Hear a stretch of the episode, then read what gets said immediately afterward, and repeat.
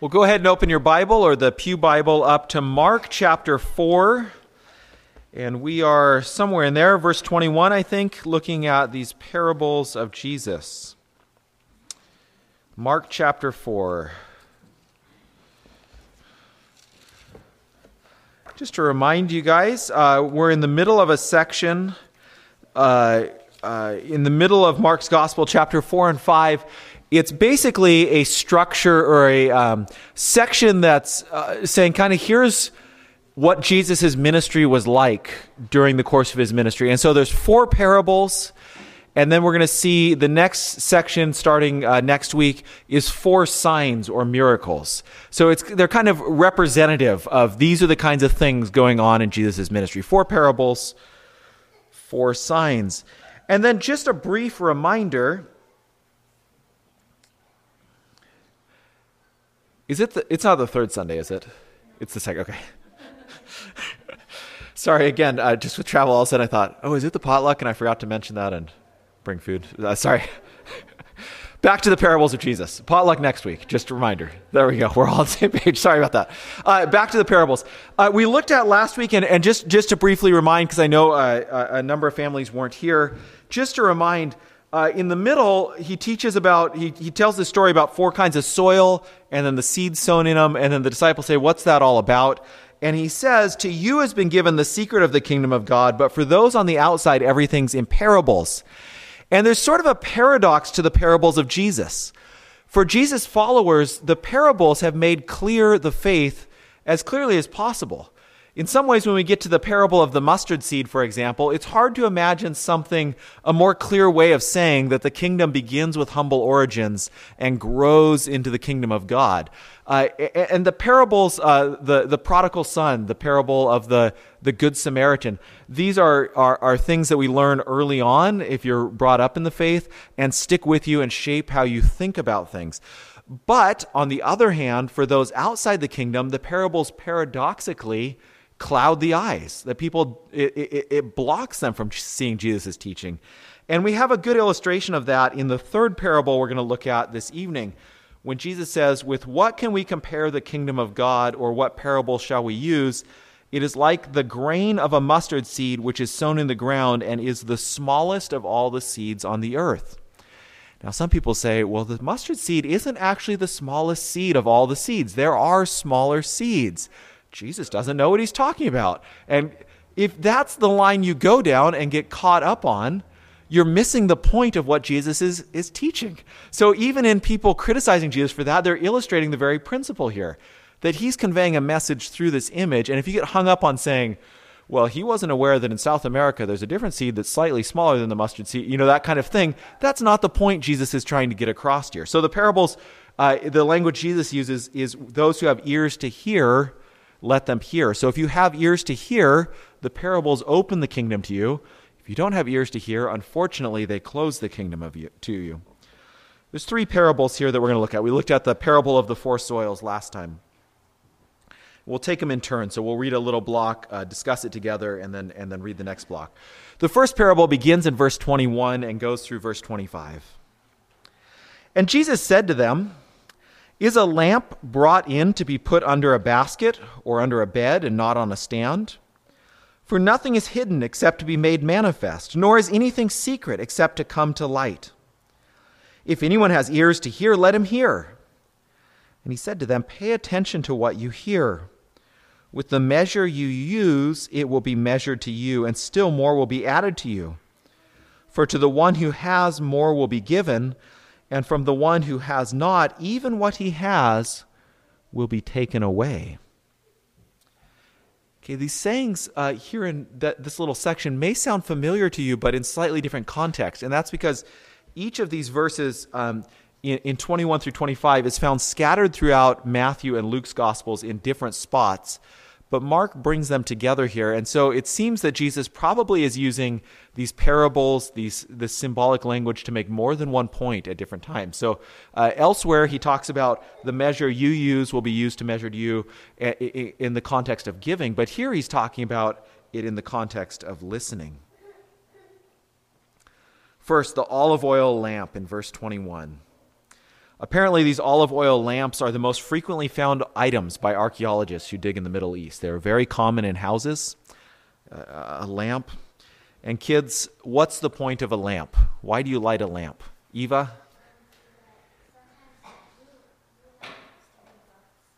I light lamps to read books, to have some light. Yeah. Get rid of the smell. Is that what you said, Jack? Yeah, that's the other the other use use for.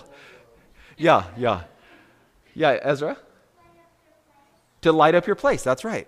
Yeah. So when we grew up, we had a number of oil lamps around my family's house that we used when the on Whidbey the power would go out for a few days more often than it does up here, and so have some oil lamps to light uh, when when the power's out. Uh, and that's the point of a lamp.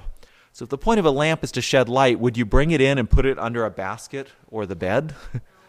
no, doesn't make sense, does it? Uh, this basket, it, the word he uses here refers to these kind of two gallon jars that were common in the kitchen area of ancient Jewish homes. And the bed is probably referring to the sort of couches that people would recline on to eat.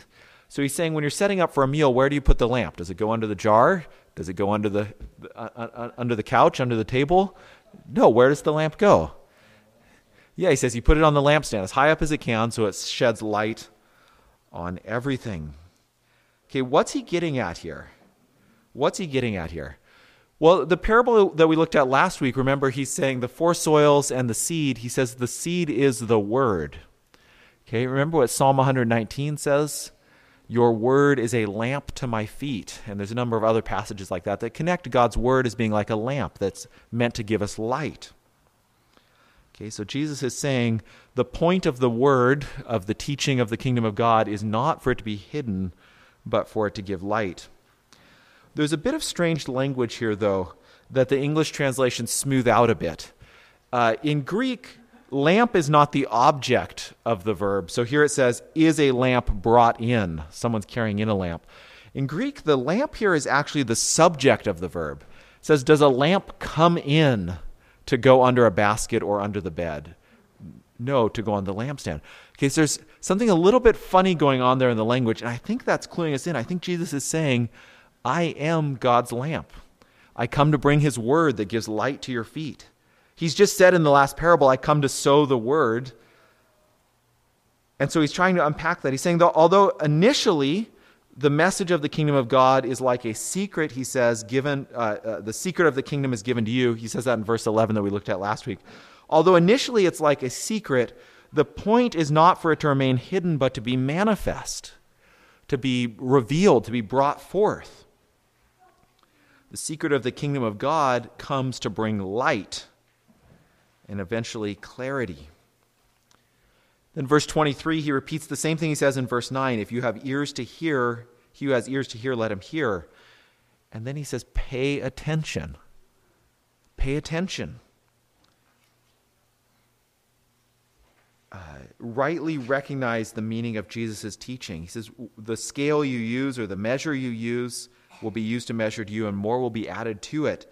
For the one who has more will be given, the one who has not, even what he has will be taken away. And we've seen this truth a number of times in the Gospel of Mark already. There's people around who are hearing a little bit of Jesus' teaching, but as yet they've made no decision one way or the other. They're just part of the crowd.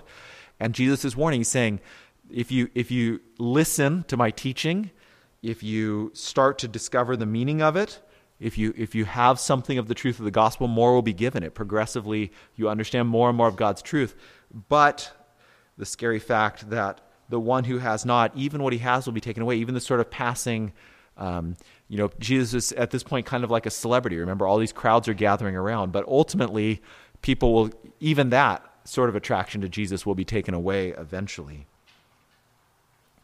So 25 is warning us you can't stay on the fence about Jesus forever.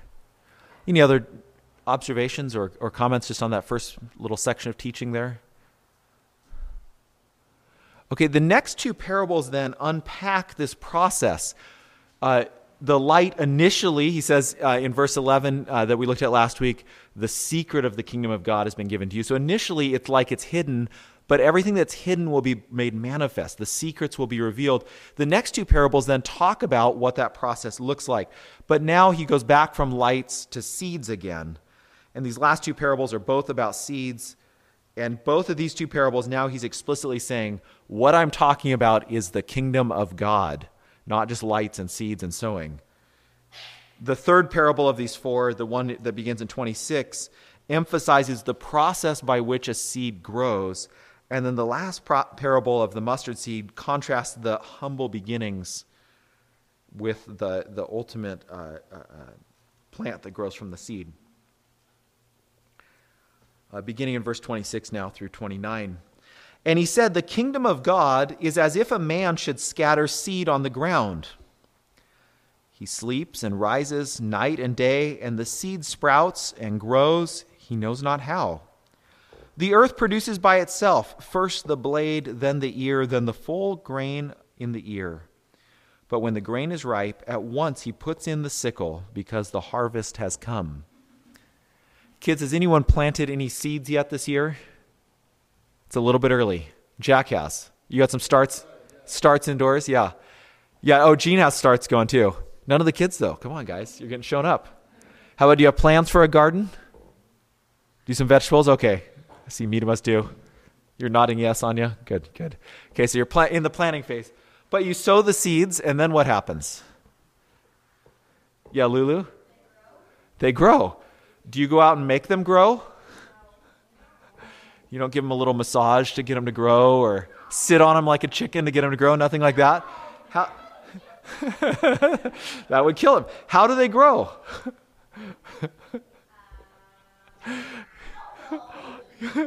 you got a stab at it?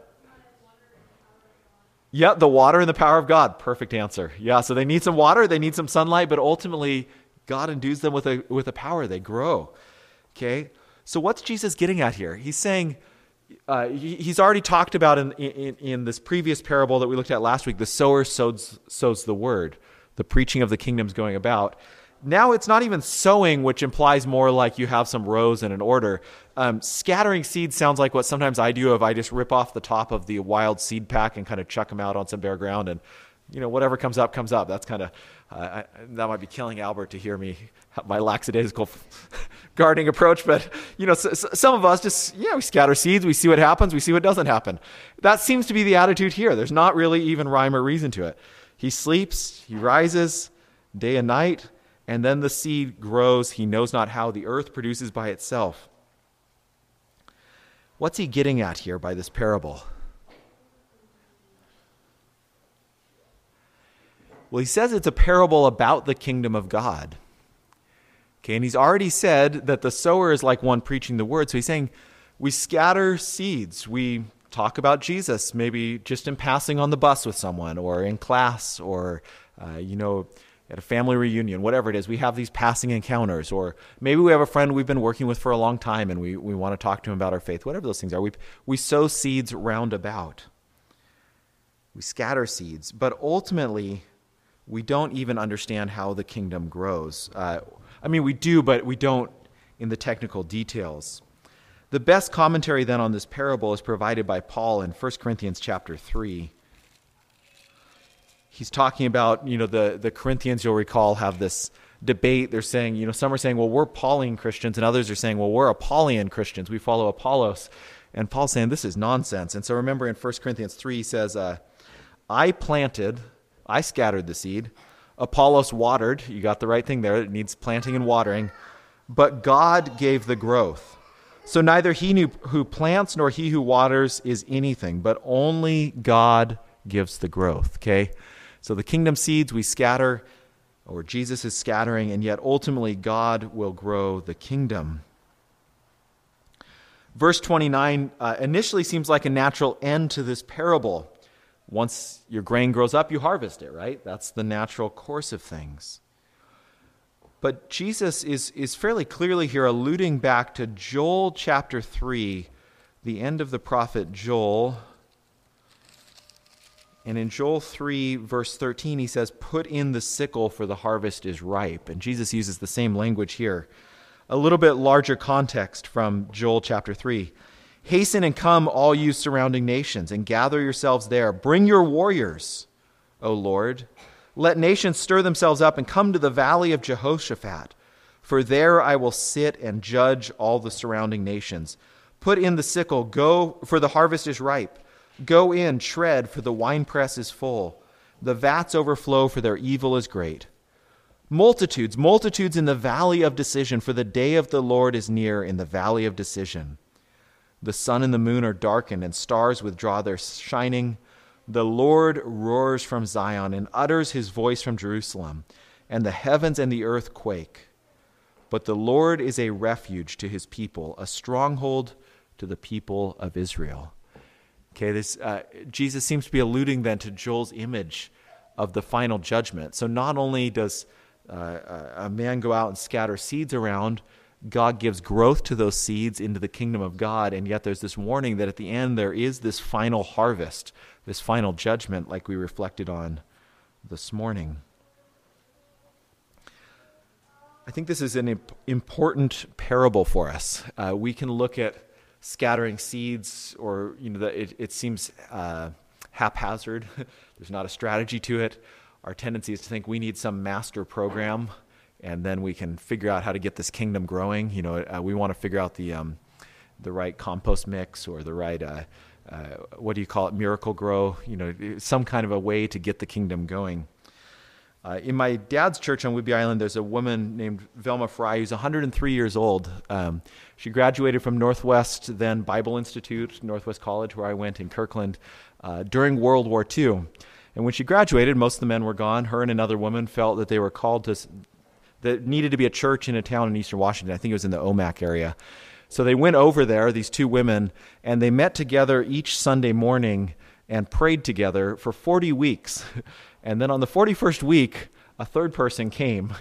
And from there it went. And there's a church in that town today that began with its roots there.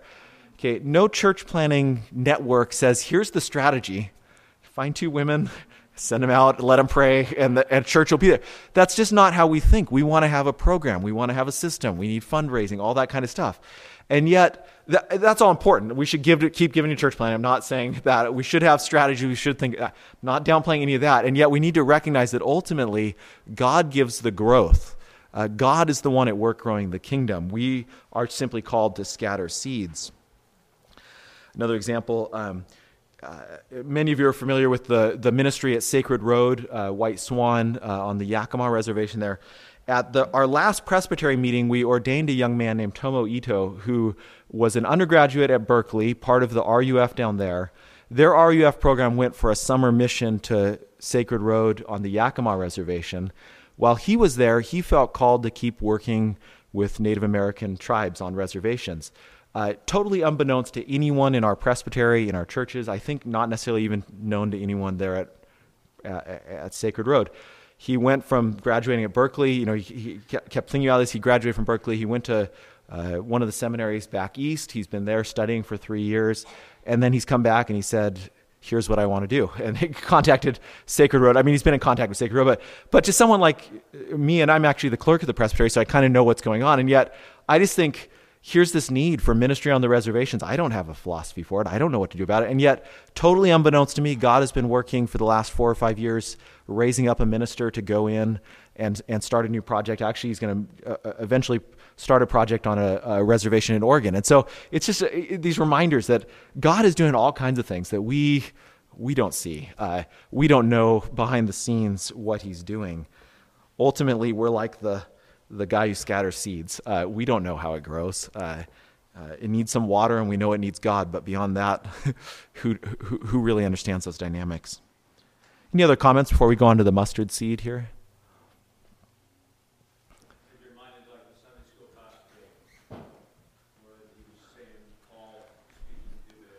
Yeah.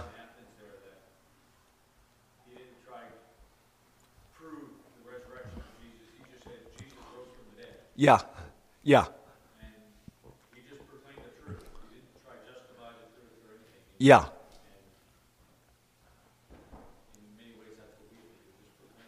Yeah. Yeah, absolutely. And that's I mean, kind of maybe more behind the scenes than you want to know. But uh, in the text this morning, Jesus says there's a narrow way strive to enter the narrow way. In other places, it explains, okay, there's this substitutionary atonement. You need someone to stand in your place, all these sorts of things. In that text, it doesn't really give us any of that. It just says there is a narrow door.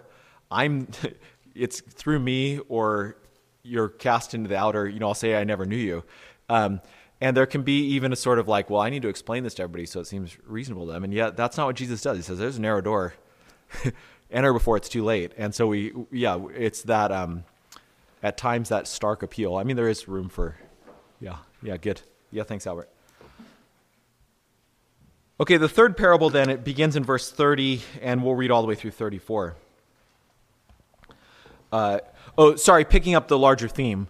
Okay, he's speaking in parables. It's like a secret, but ultimately the goal is to be like a lamp to shed light to the world. So the goal is not for it to remain a secret forever, that it's some kind of a secret cult that only those on the inside know about. He's saying eventually this is going to shed light to the whole world. Okay, how does that happen? Well, the kingdom of God's a bit like when you just chuck some seeds out. You don't really know how it's going to happen. God gives the growth. Now he has another parable, again, saying how this all works together. He said, With what can we compare the kingdom of God? Or what parable shall we use for it? It's like a grain of mustard seed, which, when sown on the ground, is the smallest of all the seeds on earth. Yet, when it is sown, it grows up and becomes larger than all the garden plants and puts out large branches, large branches so that the birds of the air can make nests in its shade. With many such parables, he spoke the word to them as they were able to hear it. He did not speak to them without a parable, but privately to his own disciples he began to explain everything. Again, uh, Jesus begins here. He says, With what shall I compare the kingdom of God? Or what parable shall we use for it? It's a little, I mean, it sounds a bit like he's just scratching his head. He's saying, Well, what, let, let me think of another parable here. I'm stuck on seeds. Okay, here's, a, here, here's one. And, and perhaps that's a little bit of it. But I think, again, Jesus is actually alluding back to the prophets, and not just me. A, lot of people see him as alluding to Isaiah 40, verse 18. To whom then will you liken God, or what likeness compare with him?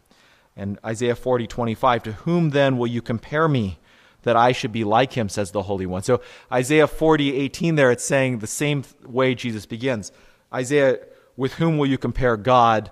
Uh, uh, uh, Jesus in Mark's gospel, with what shall we compare the kingdom of God? Well, let's keep reading a little bit in Isaiah 40. Do you not know? Do you not hear? Has it not been told to you from the beginning? Have you not understood from the foundation of the earth? It is he who sits above the circle of the earth, and its inhabitants are like grasshoppers. Who stretches, he stretches out the heavens like a curtain and spreads them like a tent to dwell in. He brings princes to nothing and makes the rulers of the earth as emptiness. Scarcely are they planted, scarcely sown, scarcely has their stem taken root in the earth when he blows on them and they wither, and the tempest carries them off like stubble. To whom will you compare me? Okay, God in Isaiah 40 saying, This is my vast power. Uh, I created the heavens and the earth. I stretched them out like a tent. I simply blow on kingdoms and they topple over. What are you going to compare me to? What indeed, guys? If you wanted to talk, uh, uh, kids, Ethan, uh, uh, or, or, maybe Faye or someone, if you wanted to tell someone what God's power is like, uh, Tobin, what would you compare God to? Abram, what would you, if you wanted, if someone said, How strong is God? What would you compare him to? yeah, Lulu? You'd compare him to nothing? Okay. nothing to compare him to? Yeah, yeah. That's probably a good answer. Yeah, that's what Isaiah's getting at. Um, maybe, maybe, we have a young theologian in our midst here. Uh, the world, yeah, so he's like, it's powerful as the whole earth. Yeah. Maybe we'd say a, a, a, a hurricane, a tornado, a tsunami, a lion. Yeah, Lulu? The universe, yeah. A, a, a, champagne supernova exploding across the skies. Who, who knows what the um, compare to? Well, what does Jesus compare God's kingdom to? Nothing massive. What does he compare it to? A grain of mustard seed, which is the smallest of seeds. Now, we should back up because people do say these sorts of annoying things like, well, that's not actually the smallest seed. Okay, when Jesus is speaking and when the Bible's speaking, it uses words to make a point. And that point is the infallible message. When it talks in a vernacular way or, or, or an everyday way, saying, the, the smallest of the seeds that we garden with, the smallest of the seeds in our experience, that's what we use. It's not trying to say, of every seed that will ever be discovered by humanity, this is the absolute small. It's not making that kind of a botanical claim. Does that make sense? So uh, we can kind of push push Jesus, push the Bible too far if we try and infer those sorts of facts that he's not making. Nevertheless, he's saying of the seeds that we plant in our garden, the mustard seed is the smallest. And yet, we don't know how it grows, but when it grows, here the contrast is not, or he's not, the focus isn't on the process, but the contrast between the smallest seed and then this garden plant that puts out large branches so that the birds of the air can make nests in its shade. I know, um, I, I, guess we only have, maybe Noah's the only one who's been through our high school, Sunday school in recent years. Did you do Daniel with Mr. Gibson? You don't remember? Okay. Yeah. Okay. Okay. Well, then I won't. I won't pick on you. I forgot that we haven't. Uh, do you remember though in in um, in Daniel chapter four? Maybe others of you as well remember. Uh, Nebuchadnezzar has a dream, and Daniel's called to interpret it for him. And he says, The tree which you saw, which grew and became strong, so its top reached to heaven, and it was visible to the ends of the whole earth. Leaves were beautiful and fruit abundant, its food and under it the beasts of the field found shade, and in whose branches the kingdom of heaven lived. It is you, O king, who have grown and become strong. Your greatness has grown and reaches to heaven, your dominion to the ends of the earth. And actually, Ezekiel uses the same image that it's of a mighty king and his kingdom. And the birds are like these lesser little kingdoms that sort of shade under the wing or uh, in the branches of this tree. So again, I think Jesus is probably alluding to Daniel here. He's saying, remember Nebuchadnezzar's kingdom? The mustard seed is going to grow greater than the whole kingdom of Babylon.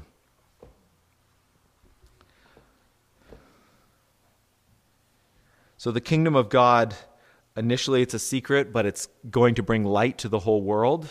Although it's initially hidden, it'll bring light to the whole world. It grows through God's power, not through our machinations or plans. And the kingdom of God begins with humble origins and eventually grows to fill the whole earth.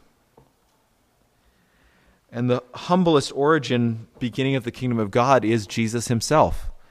After all, if you were going to come up with a big plan to change the entire world, would you pick a Palestinian carpenter on the margins of the Roman Empire? I mean, it's hard to imagine a more humble beginning to the kingdom of God. And yet you see the church spread throughout the world today. Of course, we kind of have in modern society now, this is a not unfamiliar story, right? That things begin with Luke Skywalker out on the outer rim in Tatooine that no one's expecting, right? But the reason why we tell stories like that now is because of the gospel, because people are imitating the gospel story of change. But before that, that's not how things how you tell stories. It's the king and his palace decided to set out. You know, uh, Alexander the Great would be the best example of a world empire before um, uh, Jesus. I, of course, there's other empires like the Roman Empire, but Alexander the Great, it's unbelievable. I'm sorry, I'm just going on a tangent now. So when the clock hits the red mark, Sarah, just go ahead and throw something at me. Uh, but I've been listening to some podcasts on Alexander the Great and just how far he went. That the Roman Empire expanded bigger, but Alexander did all that in his lifetime. And yet Alexander dies, his kingdom gets parceled out, it eventually crumbles within a century. Uh, but he begins, Philip of Macedonia is his father. I mean, he begins in the palace. Aristotle is his tutor. He has everything possible a king for a father, a great military at his disposal, uh, the, the, the best philosopher as his own teacher. Okay, that's where Alexander the Great starts from. Jesus, he's off in the corner of Palestine, a humble Palestinian carpenter, and yet from that mustard seed, grows this tree that set, sh- sends out branches uh, uh, that grows throughout the world. And, and again, it's a pattern that keeps repeating. There's a couple patterns that the kingdom, because it's Christ's kingdom, repeats and follows. One is Christ dies, and yet in his death is his victory. And we see that pattern repeated that things look like they're at their worst. Things are, look like they're falling apart, and yet in that is where uh, God brings new life, brings new life. God's doing something that we don't see coming. Uh, again, the kingdom of God begins with the mustard seed, the humble origins, and it keeps growing. And that pattern keeps repeating itself throughout church history. So it's not necessarily in the center of power. It's not necessarily whoever has the most money and influence and all of that. But oftentimes the kingdom of God comes through humble origins that, uh, even someone like John Calvin, I mean, he's a law student, so he's well trained at the University of Paris, but then he gets in trouble for putting up Reformation posters around Paris and has to flee from France, from his homeland. So he's basically an, uh, uh an immigrant, a refugee of war. So imagine someone coming out of Ukraine now, fleeing from Ukraine somewhere else, and then ending up becoming a major leader of a new Reformation. I mean, that's basically the equivalent of uh, uh, uh, of Calvin, or or uh, and it, the story keeps repeating itself throughout church history. Um, but it keeps repeating itself throughout church history because church history is about Christians, and Christians follow the pattern of Christ, and Christ Himself is that humble seed. Any other uh, comments or observations, or should we turn to our time of prayer? Okay, so we're through the four parables, and then we're going to turn to four signs or miracles. Uh, really, some exciting stuff in the next. I mean, this is exciting stuff too, but I'm, I'm looking forward to the next section. Some some great stories there. Um, uh, the next couple weeks. Um, in fact, I might have to figure out how to mess with things so that I can teach my favorite story and not have it be on the last. Uh, or maybe I'll let Nate or Dan teach my favorite story coming up. But either way, um, how about uh, prayer requests? Obviously, there's a lot of needs in our community.